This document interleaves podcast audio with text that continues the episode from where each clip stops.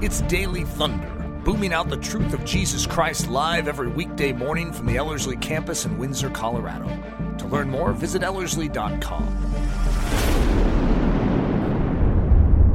When I say that this is going to be a series on World War I, some of you could immediately begin to tune out and go, Great, uh, this is the last thing I would ever be interested in. However, one of my secret desires in this is that you would become extremely interested in the movements of history. Uh, because I'm not a fan of war necessarily, I'm very intrigued in war, about war, because of how it parallels the spiritual life. We are in the midst of battle as believers, and God Himself is going to convey that in and through the scriptures. That this is a spiritual war that we are in. And yet our weapons are different. But we've been given weapons that are mighty to the pulling down of strongholds. In other words, we need to understand that we have been armed, we have an enemy, and God intends us to win this battle. But He wants to teach us how warfare works.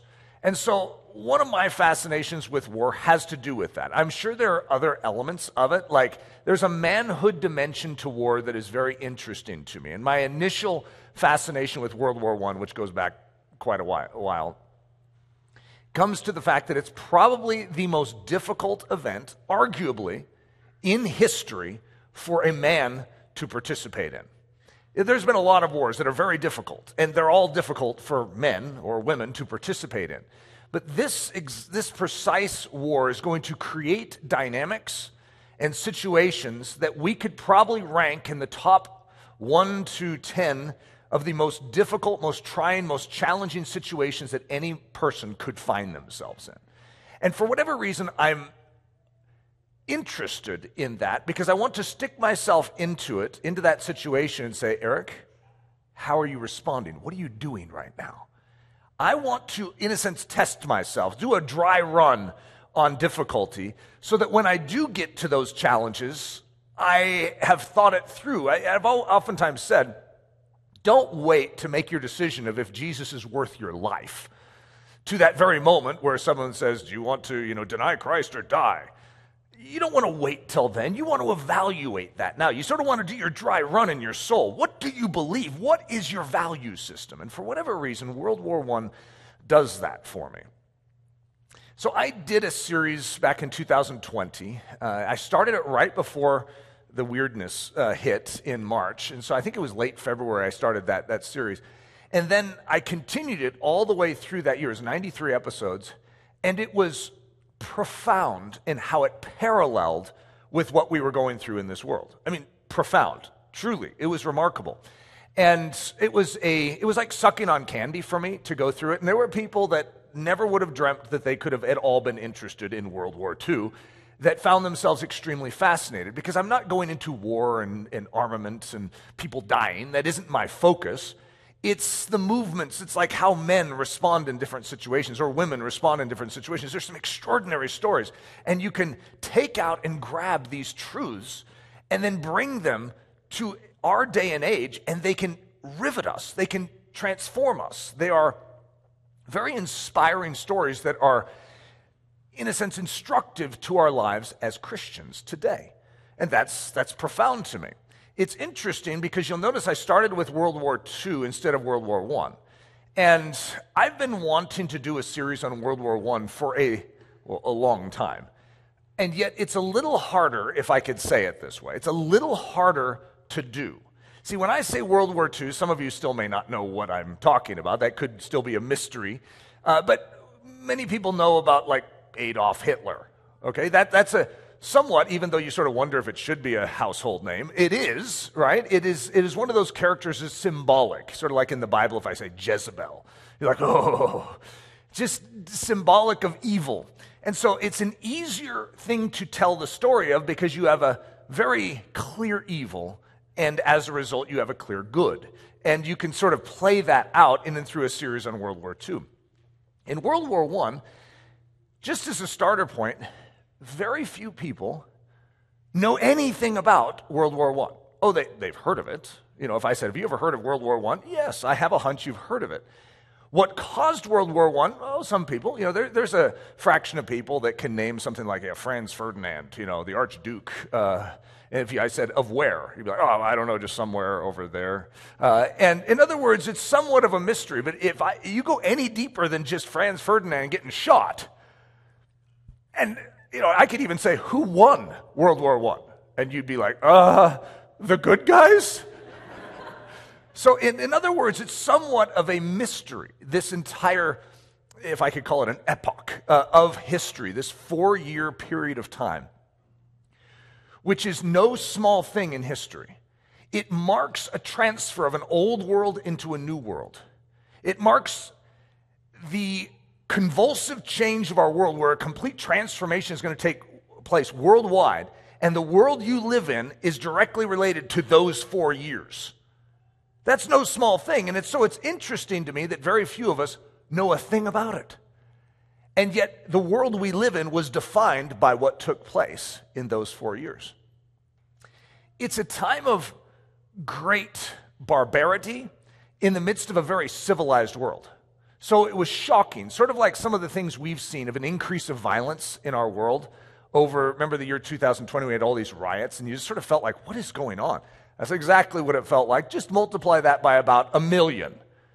And you have Christian civilizations, I'm going to put quotes around the Christian, Christian countries fighting one another over reasons that are rather piddly, if you want to say it that way. In other words, when you really dig down, it's like, why are we going to war here? And yet, the politics of the situation was ruling instead of clear minded, uh, we could say, hearty souled Christianity. In other words, if this is what Christianity is, I wouldn't blame the world for throwing it out. And you know what happened as a result of those four convulsive years known as World War I? Many people lost their faith. You see, this is the beginnings of the world we live in, where it was shaken to the core. It's like it seems like the enemy entered the scene and just sort of was able to pull off whatever he wanted. How does a believer live in the midst of that? That is my question. And that's what leads me to a, to a series on World War I. Because, in a sense, we find ourselves in a parallel season where the world is changing dramatically around us and it's convulsive. And it seems like strong leadership is lacking. Most of these nations, if not all of these nations at this exact time in history, did not have strong leaders. Well, that, that's a perfect storm for you. And that's exactly right. And that's, if you go to Isaiah chapter 3, you're going to recognize that's a sign of judgment. A sign of judgment is that manhood is removed from the culture and you replace it with children. And children are now put in charge. What happens? Well, things like World War I. And World War I is, an, is the effects of a self satiated world a world that was living in comfort, maybe even beyond what we have known. And they were self satisfied. They thought highly of themselves. They thought highly of their uh, economic systems. And those had to crash. And so we live in a season not altogether dissimilar. And as a result, I think it's important that we learn these lessons, not so that we can just know history. Knowing history has very little benefit if you're not applying what you know. It's like knowing scripture. If you don't live it and you just hear it, but you don't do it, what's the good of it truly? You know, just to join a Bible quiz team and, and be the first one to give the answer to a question and to give it accurately, perfectly, uh, you know, stated without any uh, error in it. What's the good if you don't live out that scripture? And the same thing is true with history. My desire isn't necessarily to just teach you World War I. I'm just using World War I as the template, and I think you will find it extremely enjoyable because of that. There is something about learning truth inside of a storyline that is actually rather fun. So, without further ado, uh, let's begin. Spiritual lessons from World War I. So, this is part one. It is called The Sinister Unknown. So, in this particular message, I'm going to violate a certain code that I've been using over my past series, and I'm going to skip oh, you know, about three years into the story. It's a four year war, and I'm going to leap forward, and we're going to start right smack in the middle. You know how some novels do that, where they start in this key scene, and you're like, what's going on? And the author doesn't spend a lot of time trying to explain it all. They just sort of give you this moment, and then they go back to the beginning. That's sort of what I'm going to do. Not purposely like I'm trying to tell a novel, but I feel like to sort of enunciate what is going on, you need to recognize that no one expected this. In other words, when this war started, it was full of unknowns to start with, okay? And there, to call even the beginnings of this the sinister unknown is actually pretty good. You know, if we were to go back to the very beginning of this, you have an unstable Europe, and everyone sort of knows that it's like a ticking time bomb, and it's about to go off, and anything could set it off. And when Gavrilo Princip shoots Archduke Franz Ferdinand, everyone fears I mean, this is just a Serbian guy killing the Austria Hungarian Archduke. Who cares? Why would that bring Russia into a war? Why would that bring Germany into a war? Why would that bring France into a war? That's a good question. And that's the ticking time bomb that Europe is at this time. And if you lived in that time and you had great wealth, this is like one of the wealthiest times in all of human history, is right now. These nations are thriving. The economists said there is no way that Europe is going to go to war because they would throw all this down the toilet. Why would you do that? That's a good question. Why do any of us move forward in bad directions in our life? However, if you were to give anyone a guess, most people thought, like the economists, like, we will not go to war. People will bluff. They'll make noise about it, but no one's actually going to destroy this amazing utopian world that we have. And then there were others that said, even if we did go to war, it would be quick because that's what wars are. You know, you study ancient wars, and the battles were like one day. In World War I, suddenly these battles would be 300 days. That, that's a whole different type of war. No one understood this. We're going from old war to a new war system, a modern war system in World War I. Well, no one knew that at the time. No one had any idea what was ahead. So when I call it the sinister unknown, that's a pretty good name for it.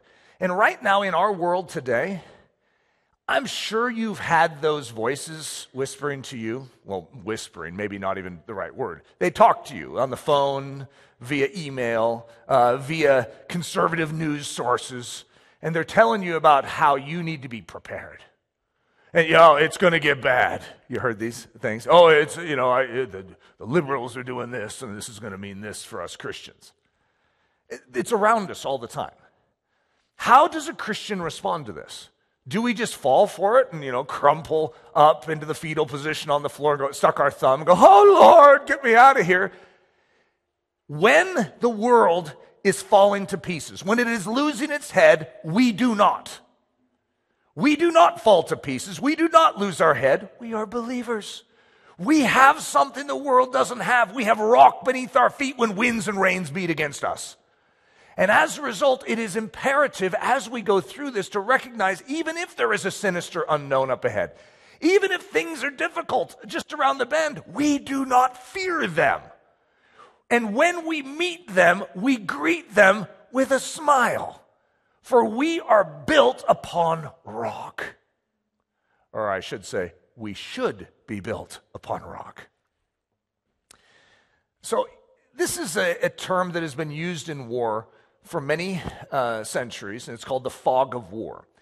Now, the fog of war is still a term you could use because no matter what, when, whenever you're in a battle or in a, in a war, it dizzies your senses. You know, if you had artillery shells going off around you and shrapnel flying around, if you were ducking down in a, in a trench and, you know, machine gun fire is going over your head and you really have to go to the bathroom bad, okay, uh, you can follow that that's not a very easy situation for any human to be in. And it creates a psychological dizziness. But nowadays, we can actually communicate. You know, we have our walkie talkie communications. We have all sorts of communications now, you know, digital communications. We have satellite surveillance. You know, we have all sorts of things that they did not have back in the early 20th century. So, at, you know, 1914 uh, is when World War I is going to start. And so technology was very limited at the time. What that war is going to do is it's going to spike a technological revolution because that's what war does. War demands invention. You have to solve the problem, like barbed wire. Uh, barbed wire. So, all of you, I want you to figure out how to get through barbed wire quick. And I, all these geniuses are sitting around going, barbed wire, that should be easy. So they try and attack it with bombs, and the bombs don't blow it up. Shrapnel doesn't blow it up. So, what in the world do you do? You know what the invention of the tank was for? To mow down barbed wire. Isn't that incredible? In World War I. And so that's how it started. And then they began to realize, hey, this is a pretty cool invention. We could do also, we can transport troops in it too. We can get in there and they can't harm us. There's, there's, all sorts of things that came out. But the inventions that come out of World War I are astounding. It's a technological revolution. But at that time, just imagine what, how disorienting and destabilizing it would be to be given a mission. So you're leading a troop of men and you're told, you know, here's, here's your job. You, you see it on a map, and you go here and you defend this territory. You, you know, set up your offensive operations and your artillery fire this direction. And then fog sets in, and you hear some explosions over here, some explosions over here, and you are dizzied. You have no idea. Are your uh, flanks of, open to the enemy? Are you, are you vulnerable? There's no communication the same way they have now.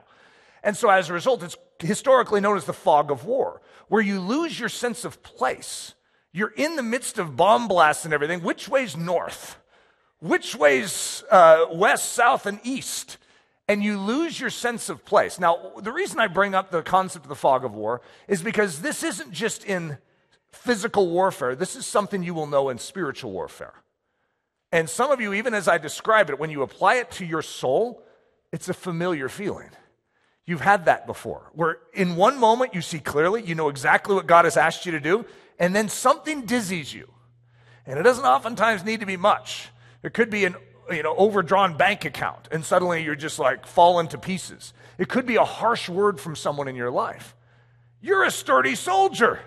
What happened to you? Because now suddenly you're dizzied in the battle, and the enemy is going to leverage that against you. And so, as a result, just to understand how the enemy works, he works in and through confusion, and he desires to destabilize you and distract you from your commission.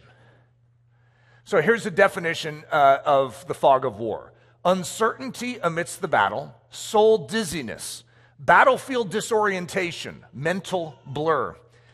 Where am I? Where are my allies? Where is my enemy? Who is stronger in this battle? What are my odds of actually winning this thing? When you start to question that, you could have far superior numbers. There are all sorts of illustrations in history where the far superior power actually is dizzied and loses their orientation and fears a much smaller power. Gideon is a great illustration of that. In other words, Gideon did not have the, the, the numbers in power against the Midianites, but the enemy was disoriented in the fog of war. They began killing each other. I mean, talk about idiots, right? And yet, this is something that happens in the midst of battle. I'm going to give it another name, and we're going to call it the sinister unknown. See how I wove my title into that? So we're going to skip forward uh, in this. Remember, the, the, the war is going to start in 1914, and I'm going to go back to the beginning. We'll start from, from that. But I sort of want to put us right in the middle of the dizziness, right in the middle of the fog of war. So if we start in 1917, I'm going to say that both sides, you have what used to be called the Triple Entente is going to then be called the Allies. And in World War II, they're also going to be called the Allies. Typically, we, of course, especially if you're from North America, are going to call them the good guys, okay? That's a tendency, and those can be debatable points. You know, if you could say, well, you know, they really weren't that bad. Uh, but as the way I'm going to present this, even though it can get me in trouble, is I have a tendency to take the British side in what I do, and that's mainly because I usually am studying Winston Churchill's memoirs, and I did that again for World War I. So I have a tendency to be British biased. I don't know why that is, because I'm American, right? But again, my middle name is Winston, and so that has a tendency to sway me, maybe. But so I, I look at things from the Allied side. Germany, at the end of the war, is going to be the guilty party for starting this. That's the way it's going to come down in history. And of course, many of us associate the Germans with Hitler, and so they're just bad, right? So it's, they're not as evil in World War I as they are in World War II, and that's part of the trickiness of teaching World War I. And there's a lot, it's a, it's a Christian nation. Germany is. I'm German, by the way. And so as a result, it's, it's not like I'm trying to pin Germany as evil or Germans as evil. It's just that they were the aggressors in this story. And so you have this other side, which is called the Central Powers, which, since most of us have never heard of Austria Hungary, it was like this massive uh, country in Europe at the time. And then you had Germany, massive country, and then you had Italy. And so it's the very center of uh, Europe was basically this one, they, they were all in unity together. And then you have big Russia, uh, and then you have uh, these other forces that were allied together too. And so you just sort of see the uh, tinderbox uh, ready to explode. They've been duking it out for two and a half, three years now. And no one would have ever dreamt that in 1917 we still are at war. In fact, we're not just at war, but there's no foreseeable end to this. And this is like tens of millions of men dying. I mean, just in a day, you could lose 75,000 men dead, not just casualties, dead. Casualties means unable to fight anymore. Dead is dead. And that is so many that the, it was so staggering to the world. They had no ability to compute this modern war. They, they'd never seen anything like it. So, Kaiser Wilhelm II, who's the German emperor, and Kaiser means Caesar. Isn't that interesting? So, at the start of 19, at the start of this war, we have a czar in Russia, and czar comes from the same word Caesar, and Kaiser in Germany they basically are kings or Caesars. And this is in the age of kings. And kings still ruled in 1914, if you could imagine. This is the old world coming into a new world. And Kaiser Wilhelm, who's the German emperor in August of 1914, he says to his men, You'll be home before the leaves fall from the trees. So, this is his entire mentality of how long this battle is going to be, right? This war is just going to be over and this is starting in the early fall or even late summer. And, and we'll be home in just a few months, is the concept. So now let's go to the other side, and we have a very unique character, Joseph Joffre, the French commander in chief. And this is in the same month, August 1914. In, no, no soldier went to battle in 1914 with a metal helmet. They all went with cloth hats or caps. Cloth Cloth doesn't do a very good job against shrapnel, doesn't do a good job against uh, machine gun fire. I mean, this is extraordinary, but this is the old world coming into a new world. And so Joseph Joffre, when, when his, uh, his military men are saying, we need helmets. These guys are dying unnecessary deaths. We just need helmets for these guys. And we would spare countless lives. And this is his response. Don't bother to, to send the metal helmets. They'll never reach the troops before the war is over. I mean, uh, that's just a few months to get the metal helmets out there, right? But they all expected this to be over quickly. There's something in our spiritual lives known as suffering, and there's something else known as long suffering. And sometimes we flail in our spiritual lives because we expect things that are difficult when we pray to end quickly. And we do not have a grid in our lives for something known as long suffering. And some of you are like, I would prefer not to need to have that grid, Eric. And I understand that. I really do. On the human side, I do not prefer suffering, let alone long suffering. However, as a believer, you need to recognize that you are built for this, and great fruit is born in and through suffering. And even greater fruit is born in and through the exercise of long suffering. In this situation, these nations knew that there was going to be suffering. But what they were not prepared for was long suffering. And when it began to go long, they began to fall to pieces. So, two and a half years later, we're going to have a scene. If you guys have ever heard of Ernest Shackleton, Ernest Shackleton is going to be in the Antarctic, and he is going to. Uh, he knew when he left, the war was just like beginning, and he like escaped. Smart guy, right? And but everyone expected, including him, that this would be over and done with quickly. So he's, you know, he had his ship crash and leak, and they have to go on this grand adventure. It's a great book called Endurance. However, it's been two and a half years, and he finally finds a whaling station. And this is the conversation that's gone down in history. Shackleton says, Tell me, when was the war over? And the guy, the, call, I'm calling him Shackleton's benefactor. I don't know the guy's name, just the guy that was at the whaling station, the one that was helping him, says, The war isn't over. Millions are dead. Europe is mad. The world is mad. I just gave a direct quote of some of you during 2020. In other words, that's the way it felt, didn't it? It's like, uh, so when were, could you imagine you went into some like uh, lockdown, you know, we went into space maybe, and then you came back and said, when, when were the lockdowns over? You know, wasn't it just sort of like uh, something to stop the curve? Remember that? It's like, uh, I don't remember what squashed the curve. I don't remember what that was called. And what was it going to be like? A week or two? Two weeks? So when, did, when were the lockdowns over? Two weeks? The world is mad. That's exactly how we felt. So the world in 1917 going into 1918, this is a key year in, in history because the world you live in is basically not just defined by the, the time up to this point, which it is, but something is going to begin to happen. You're seeing a convulsion of the world. They can't handle this. They've lost millions of fighting men. An entire generation is going to be wiped out of men. Entire generation. I mean, it is remarkable what these nations are going to go through to continue this war. And the world is beginning to crack under the pressure. So I'll give the first momentous uh, event, uh, and I have the date as January 31st, 1917. Technically, it was February 1st when the U boats were released. But Germany, I'm going to say Germany cracks. And the reason I'm going to say it that way is because Germany was restraining themselves. They have these things called U boats, which we know as submarines.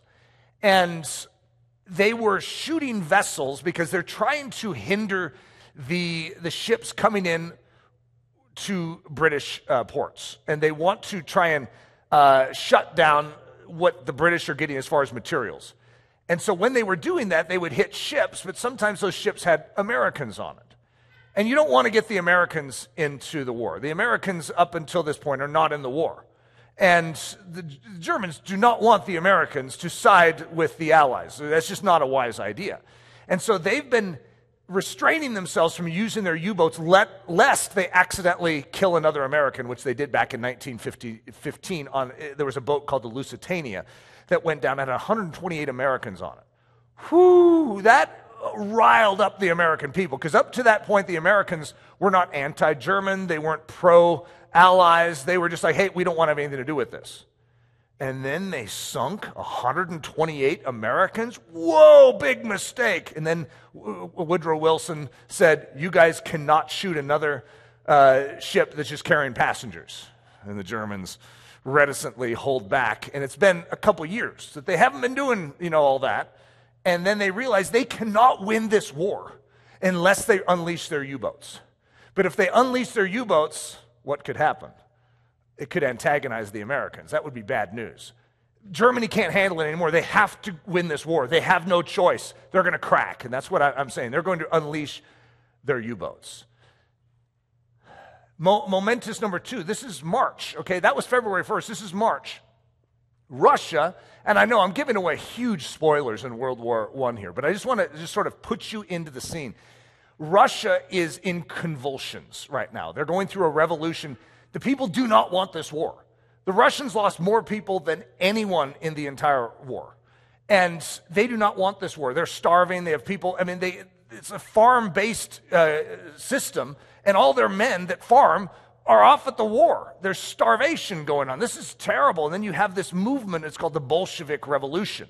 You have this thing, we know it as communism, that is beginning to voice itself, and it wants this war over. And so you're going to see the fall of the Russian Empire, March of 2000, of, 2000, of 1917. And it is a momentous occasion. The Russian Empire is the biggest empire in the world. The czar is likely the most powerful man in the world going into World War I, and he is going to topple. This is a massive thing. That, that empire has been ruled by the Romanov family for 300 years. And this is going to happen in March of this year. And momentous event number three, and I'm going to say America cracks. These are nations cracking. You could say, what do you mean cracked? Uh, America cracked? The United States declares war on Germany? I'm saying that because, in a different sort of way of cracking, You know, the Americans have had a uh, foreign policy since the very beginning. George Washington established it. We do not engage in foreign issues. We do not fight battles over yonder across the ocean. Let them deal with their battles. We'll deal with our home battles. That was Americans' foreign policy up until this moment. And there were certain things which we'll go into that are going to antagonize America, one being the U boats. Okay, when, when Germany did that, then the American people just had had enough. But there was something else, and I'll go into it the Zimmermann telegram. It was a fascinating thing to study. But that's going to get the Americans so mad that they're ready to fight the Germans. And that's exactly what's going to happen. So this is like convulsive things happening in the world stage. That's April 6th of that same year. So back and forth, back and forth. If I were to just stop the film, like say you're watching this adventure movie and you, you stop and go, who do you think is going to win? There are times where I bet we'd, we'd have like 80% of you going, the Germans are easily going to win this thing. And you would be right. It is so obvious the Germans are going to win it. And then we, you know, we go forward another couple minutes in the movie. Stop. Who do you think is going to win now?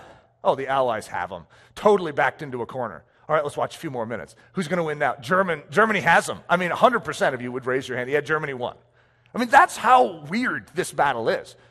And that's how weird our spiritual lives can feel if we follow events as opposed to stay true to God. You see, is God going to lose this thing? No. But what if it seems like he's losing? You know that that's what it looks like in the world today? Doesn't it sort of look like God's losing? Yeah, God must not have a lot of power because the enemy seems to be bullying him around. The church seems to be shoved into the corner. Who's going to win this thing? You need to know that. In World War I, it's so unstable that no one knows. You have no ability to plan for the future in, in, in the midst of this time. No idea what's going to happen. Who's going to be ruling your nation? You don't know. So, momentous event number four, the breakthrough at Caporetto. It's, uh, they had had 12 battles in this same spot in Italy. And suddenly the Germans are going to throw in extra forces with the Austro Hungarians and they're going to break through. Major loss to the Allies. And if you're on the Allied side, which I feel like I am as I'm reading through the story, right? And I'm like, oh no, we just lost to Caporetto. And you, do you feel it. You feel the morale of the overall army begin to sink. And then, momentous event number five, the capture of Jerusalem. And then the British actually captured Jerusalem in the Middle East. Huge event in history. I mean, it, this happened in the midst of all this. It's like, whoa. And now the Allies are like, yeah. And so now the momentum switches. This is like a month later and you have swells back and forth of major uh, historic events. And then, because of the fall of the Russian Empire, you know what that means? Russia is going to pull out of the war. You know what that means for the Allies? They just lost the most powerful military in the world supporting this cause against Germany. Oh, gulp. And you know that Germany had what, three million, no, a million troops and 3,000 guns that they're going to move to the west now, to the, what's called the Western Front. Okay, this doesn't look good for the Allies at this exact moment. Okay, March of 1918, we have issues. If you're the Allies, if you're what we're going to call the good guys in this, uh oh, it's gulp time. So, welcome to 1918. We're going to call it the year of desperation. So, this war is actually going to end in 1918. I know, spoiler alert. However, it's not going to go down the way anyone's expecting. There are so many moments in this. I mean, right in the very beginning of the war, most of you would be totally confident that France was going to be crushed within the first month. And this war would have been over. I understand why they thought it was going to be quick. And yet, I mean, they call it the miracle on the Marne. And you just stare at it and go, How did that happen? And the war continues. And France regains its position and Germany starts backing off. It's like, Whoa, how did that happen? So, this is a guy we'll get to know throughout this series. And I have a certain love hate relationship with this guy because I feel like he stole my name. Uh, look at it, it's Eric Ludendorff.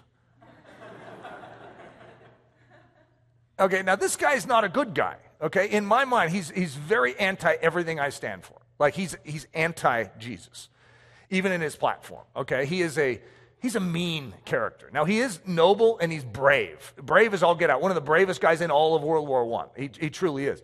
But he is going to move up the ranks in the German military, and he's ultimately going to be like commander in chief of the armed forces at this time in the war.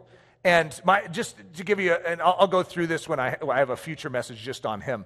But uh, my mom's maiden name is Obendorf, and my dad's name is Ludy. So if we were to blend those two names together, we'd have Ludendorff, okay? That is really weird, especially since he's not a good guy.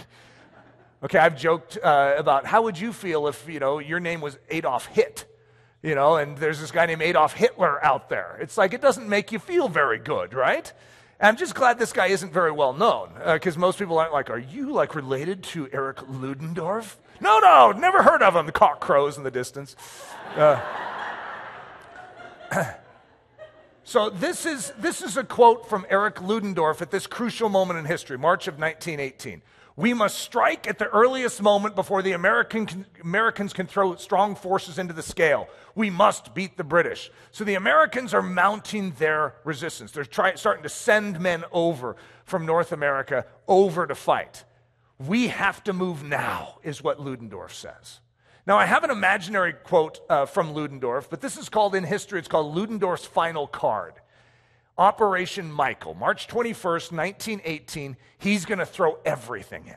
Desperation is a great description of it. And uh, so this is my imaginary quote. You see it at the very bottom. This is imaginary quote. Now, this is what he did, so it's not like he didn't say this. It's just not a direct quote, okay? I'm, I'm putting words in his mouth. Cull the very best from the army. Bring me the strongest. I'm putting them at the front. We are building a fist made up of Germany's stoutest. So he's going to hit France and Britain with everything he has. He's going to take the best out of his entire army and he's going to stick them all into a fist and he's going to hit in Operation Michael. He's basically he's spending everything. Because what if he loses this? He's already taken his best out of his army. That's a big deal. But that's how desperate things have gotten so, March 23, 1918. Now, that was March 21 is when Operation Michael starts. March 23, 1918 is declared a national holiday in Germany by the Kaiser. So, how well do you think that final card, that final push was working? It worked extremely well, to the point that the Kaiser is calling a national holiday. It's basically everyone in Germany knows this war has been won. It worked. Ludendorff pulled it off. His final card worked. And so here's the Kaiser. It's all but over. We won. Okay, that's March 23rd, 1918. Again, if I said, so who's going to win this war? You'd all vote, yeah, Germany's going to win it. And so I have a British flag up there, and this is just a made up quote for Great Britain. I'm sure they didn't say it this way. Uh, it's all but over, we lost. That's how dark of a day this is. Now, if you know the end of World War I, you know that there's still more to happen. I don't want to give anything away, right? But that's, that's one of the things I love about World War I is if you listen to it in its flows, it's like this grand action adventure where one guy's going to win. No, no, another guy's going to win. It's back and forth. It constantly is like keeping you on the edge of your seat because all of history is hanging in the balance and no one knows how it's going to play out. Facing the sinister unknown. You know, when the Kaiser is calling for, uh, you know, a national holiday, how does that make you feel? You know, when you feel like the devil is calling for a national holiday? Sorry to liken the Kaiser to the devil uh, there. It wasn't a purposeful thing. But when the enemy, when you feel like they're going on their celebration rounds and they're, you know, running the track one time, you know, waving their flag, it's hard. It's hard to watch, you know, as a believer going, what has happened to the world? Here we are, we're trying to bring Jesus to the world, to see it changed for Jesus Christ, and it seems to go going in the opposite direction. How do you face such a situation? And this is what I want to bring to the surface and I want to actually work through in our lives. God wants you to be stout and solid in the midst of a melting world. Isn't that an amazing thought? Imagine if it was just possible that you could be stable and strong with a smile on your face no matter what happens in this world. If I said that that was something you could have, how interested would you be in getting it? Isn't that interesting? If, if that was a real thing, like say, say it was something you could sell at the market, like uh, imperturbability, immovability, and it was something that cost you $7 million. But hey, if you have 7 million, you could buy it. Some of you would begin saving up right now. Because just to have that soul stability where you are not moved by anything and you can be cheerful in any circumstance, that is something very precious. And yet it doesn't cost you a thing other than it demands faith. You have to reach out and grab it by faith. But you have to know it's there to reach out and grab it. So there's normal human response, which we will call fear, dread, fret, and panic. That's normal. So if that's the way you're responding right now to life circumstances and the situations around you, just know you fall into a good club known as normal humanity. However, normal humanity is not really where you want to end up because normal humanity is under the threat of judgment, just condemnation. In other words, that's normal humanity. That's normal humanity's response, and that's normal humanity's destination.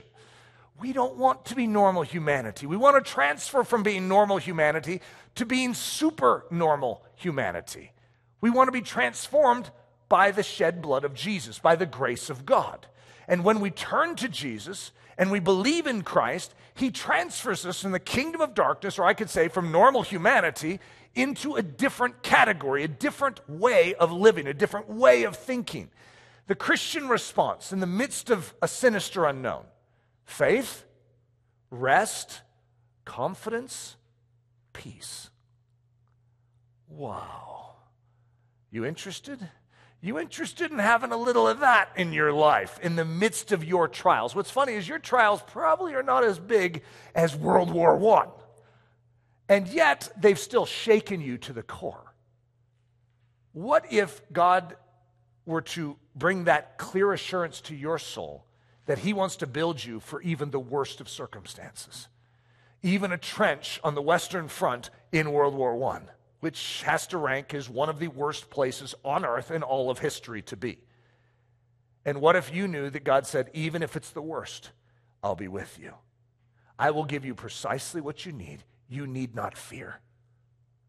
When God is with you, it's a good thing. So, the triumphant perspective when the bombs fall. So, we're going to go to World War II. Since I'm in World War mode, I figure I can draw from an illustration of World War II.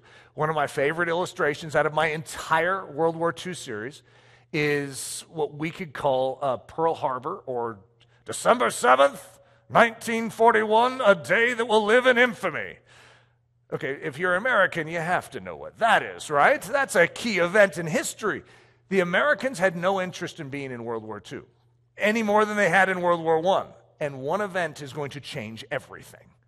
When the Japanese bomb Pearl Harbor, it is going to awaken the sleeping giant known as America. Now, if you're Winston Churchill, I'm going to give you a quote from Winston Churchill here. I love Winston Churchill quotes. And Winston Churchill, when he hears that America was bombed, he gets rather excited.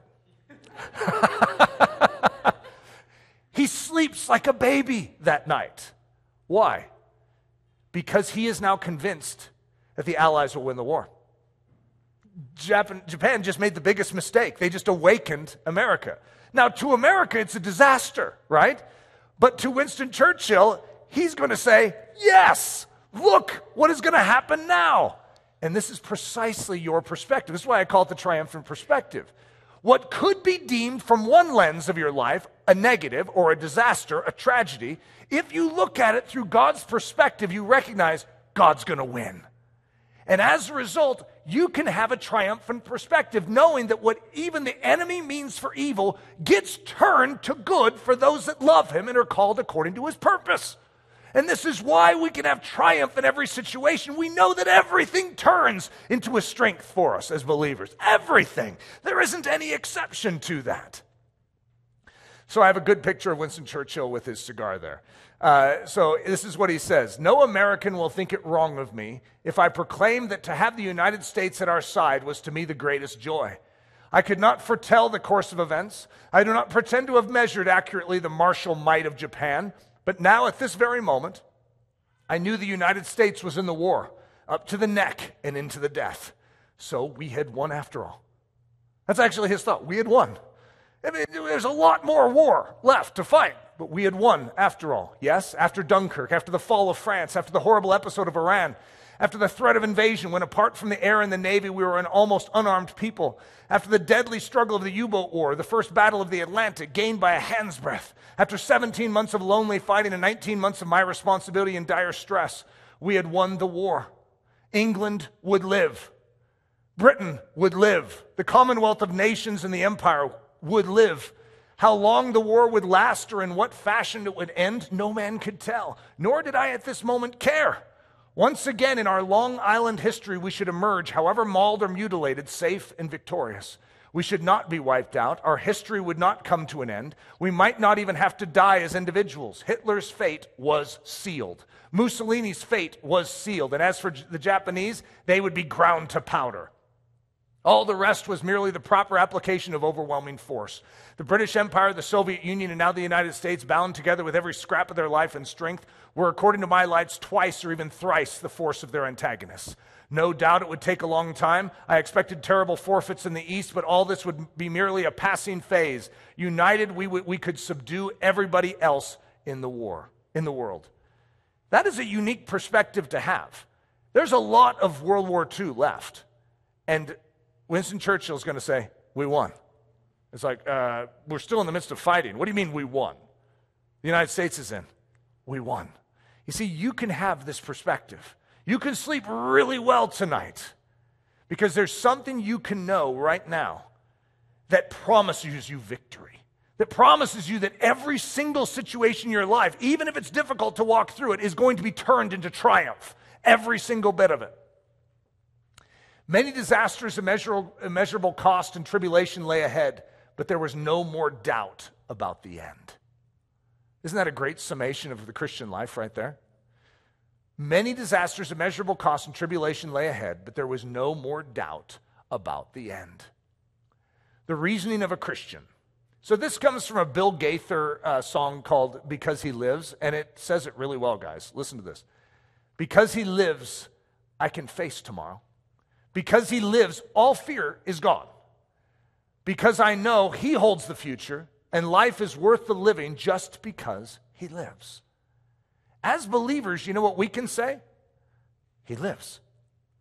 But what about this terrible circumstance going on? What about the conspiracies against Christianity? Well, he lives. You see, we, we already know the end. We know that there is no conspiracy that's actually going to quash Christianity, it's going to win. We know that God wins. Or do we? Do you guys know that? I know that. But do you know that? Job 19:25 For I know that my redeemer lives and he shall stand at last on the earth. So when every other knee is bowing, our redeemer who lives will be standing. John 5, 28 through 29. Do not marvel at this, says Jesus, for the hour is coming in which all who are in graves will hear his voice and come forth. Those who have done good to the resurrection of life, and those who have done evil to the resurrection of condemnation. You know that evil will be judged? You know that good will be rewarded? Do you know that there is a resurrection? Do you know that? Do you know how the end turns out? So, skipping to the end of the book, I know, spoiler alert. Jesus wins. Now, I know we've said this many times in Christianity, but this is actually a secret to us. Is to remember this and to remember this and to remember this and to rehearse this and to rehearse this and to rehearse this to your soul.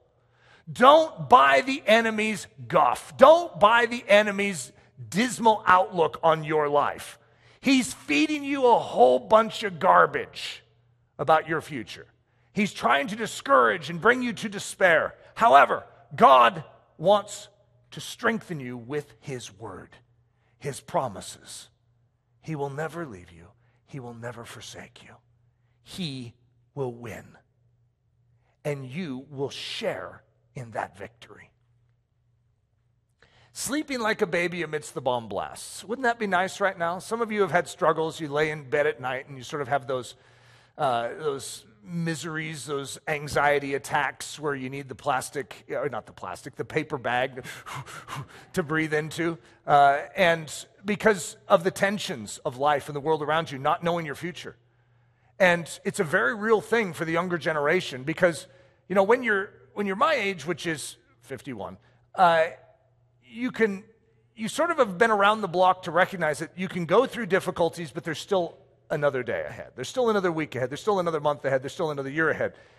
But when you're young and you don't know that, the enemy tries to blind you and say, There's no future for you.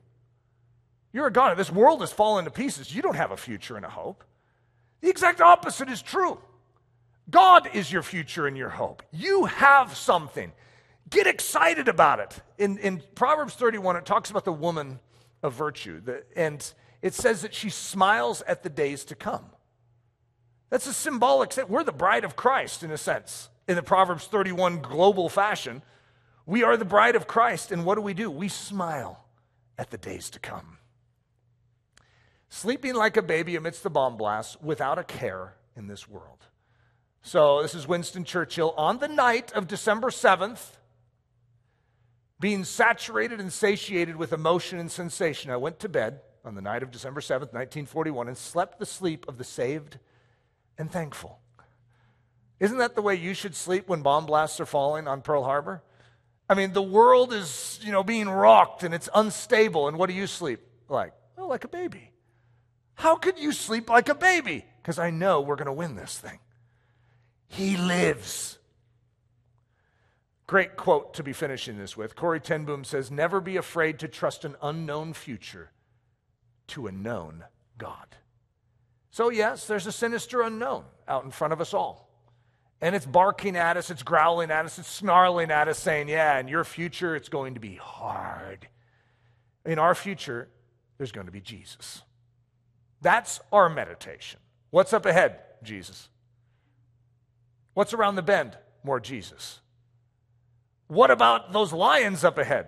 Jesus is going to walk me through them because he's with me always. It does not matter the trial, the tribulation, the challenge that is up ahead. You have the remedy. You have the grace. You have the power to walk through it with triumph. You need to know that. So, what should you expect in this series on spiritual lessons from World War I? Well, there's going to be some terrible mispronunciations of names. I have uh, some French and German names, especially. I don't even know that I'll get the British ones right, right? Winston Churchill. is probably like Winston Churchill, you know, and I've been saying it wrong this whole time, right? However, wow, okay, I, I'm just going to prep you with that up ahead of time. Powerful spiritual truths. You see, the reason I'm saying it that way is if you were expecting just a layout of all World War I, I'm going to skip over so much in World War I. It's possibly the most complex thing that's ever happened on earth is World War I. And that's why a lot of people just go brain dead on it go, okay, I don't have a clue about that. It's a difficult thing to understand. I'm not going to try and teach it all, but I'm going to, in a sense, skip along the top of it, and you'll actually feel like you know a lot about World War I when it's done. You'll probably know more than 99.99% of the world, because they don't know that much, anyways, about it. However, I mean, there's a lot of homeschool families that will use, they, they use spiritual lessons from World War II as curriculum, if you could believe it. I don't know if that's wise or not, right? but it really is powerful to actually go through this and learn the history, because you will learn it, but that's not my focus, it's just to teach you World War I. It's like uh, you go home, it's like, what did you learn at Ellerslie? I learned about World War I. It's like, eh, that's not really the goal, right? It's to learn Jesus. And then great intrigue. That's, that's one thing. I guarantee you it's, it's there. I mean, I, this is such an amazing story. And it impacts us so deeply. You're going to see little like puzzle pieces come into the world you know. It's like, whoa, so that's the reason that that works that way in our world. Yeah, it all comes down to these four years. It's amazing. What should you expect to glean from this series? Well, here's a short list. How to navigate a season of convulsive change. When things are changing around you, how do we walk through that as believers? How to respond to growing barbarism. When there's an increase of violence around us, how do we respond to this? What is the Christian response to a world that is destabilized and uh, flesh is beginning to take over.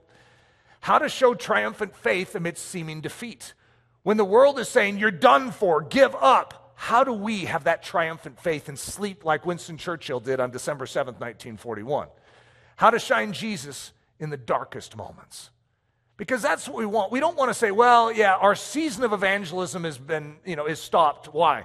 Well, because the world doesn't want to hear us anymore. The world has never wanted to hear about Jesus, okay? Go all the way back to the beginning. The disciples were all martyred. Even John was, you know, who you could say, well, he lived. I mean, he died of old age. Yeah, he was thrown into a vat of boiling oil.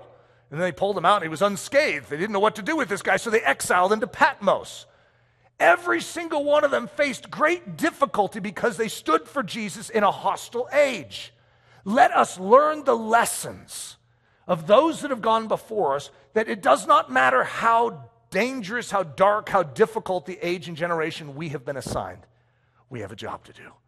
And it's God who is going to arm us and strengthen us to enter into this battle and win it.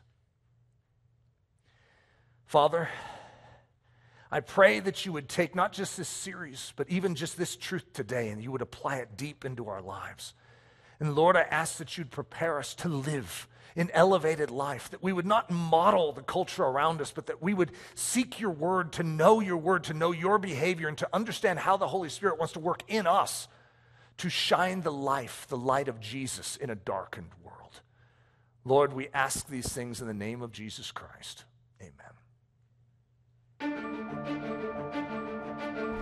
Daily Thunder is a listener supported production of Ellerslie Discipleship Training. At Ellerslie, we are laboring to rouse the Church of Jesus Christ out of its lethargy and build brave hearted Christians for such a time as this.